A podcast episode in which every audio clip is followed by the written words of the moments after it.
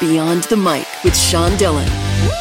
We're joined on the star line by a teen idol you've enjoyed since Star Search in 1985. Her latest album is her first new material since 2018's Piece of Me. It's called Shadows. We welcome the wonderful Tiffany. Hi. Tiffany, let's go beyond the mic. Shadows includes 11 brand new songs that both have darkness and light in them.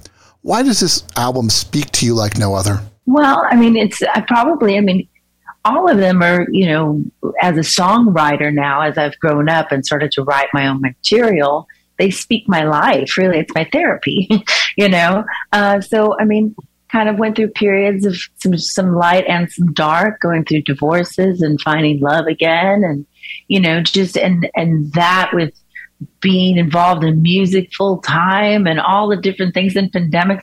So all these things um, definitely kind of were a little bit of the influence, if you will, on this record. Of course, living my life out loud.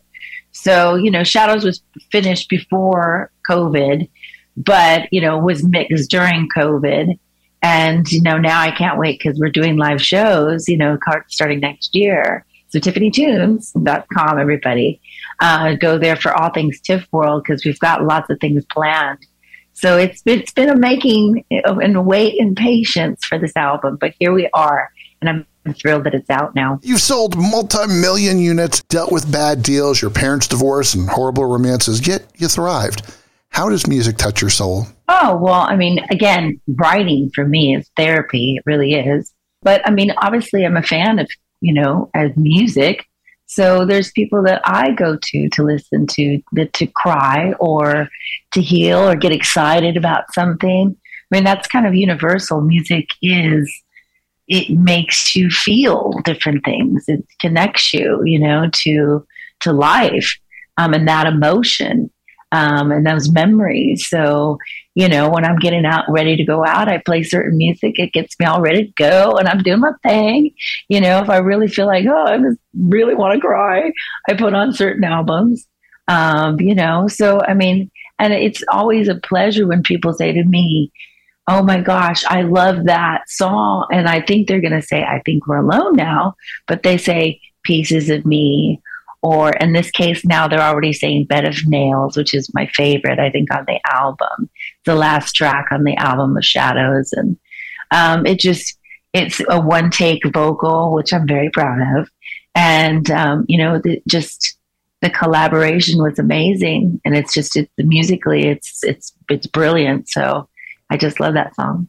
Now i gotta know what music poster was on your wall when you were growing up the music book of Stevie Nicks and Eddie Van Halen, lots of Eddie Van Halen. Very cool. Um, I had some Ozzy, uh, probably what not what you think, Randy Rhoads. Um, gosh, who else did I have? Lots of Fleetwood Mac, and I had Heart. So you know, those those are the people like I used to tear out from rock magazines and uh, and then I would those are those were you know I know everybody was doing them from like pop magazines for me, but for me that was my wall. I had like a wall, and I loved Eddie Van Halen. you have no regrets. You live your life the best it can be. But what's one thing you're proudest of in your life? Oh, my son.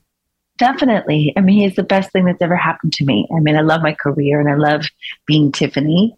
But, you know, my son, definitely being a mom and having him being a great guy, firstly, and being cool to his girlfriend. And, you know, as far as I know, all was good. So uh, it's, but it's always great when people compliment your kids just and you can see their life and they're they're on the right track. So for his age i mean you know obviously when i had him when i was 21 so i mean just all along elijah's made very good choices. So i'm very lucky. Um, but yeah, I was very strict, I have to say, probably because I didn't make good choices. It's time for one big question with Tiffany. Her latest album is Shadows Beyond the Mic. Tiffany, could you have released Shadows and it have the same impact had you done it earlier in your career? No. I mean, I don't think so. I mean, it, you know, we've had some attempts to do not Shadows. Shadows is a great album. It's, you know, it's the it's my like stepping stone now to a new world. Um, and I'm not looking back. I mean, it really is like my platform has taken a while to get here.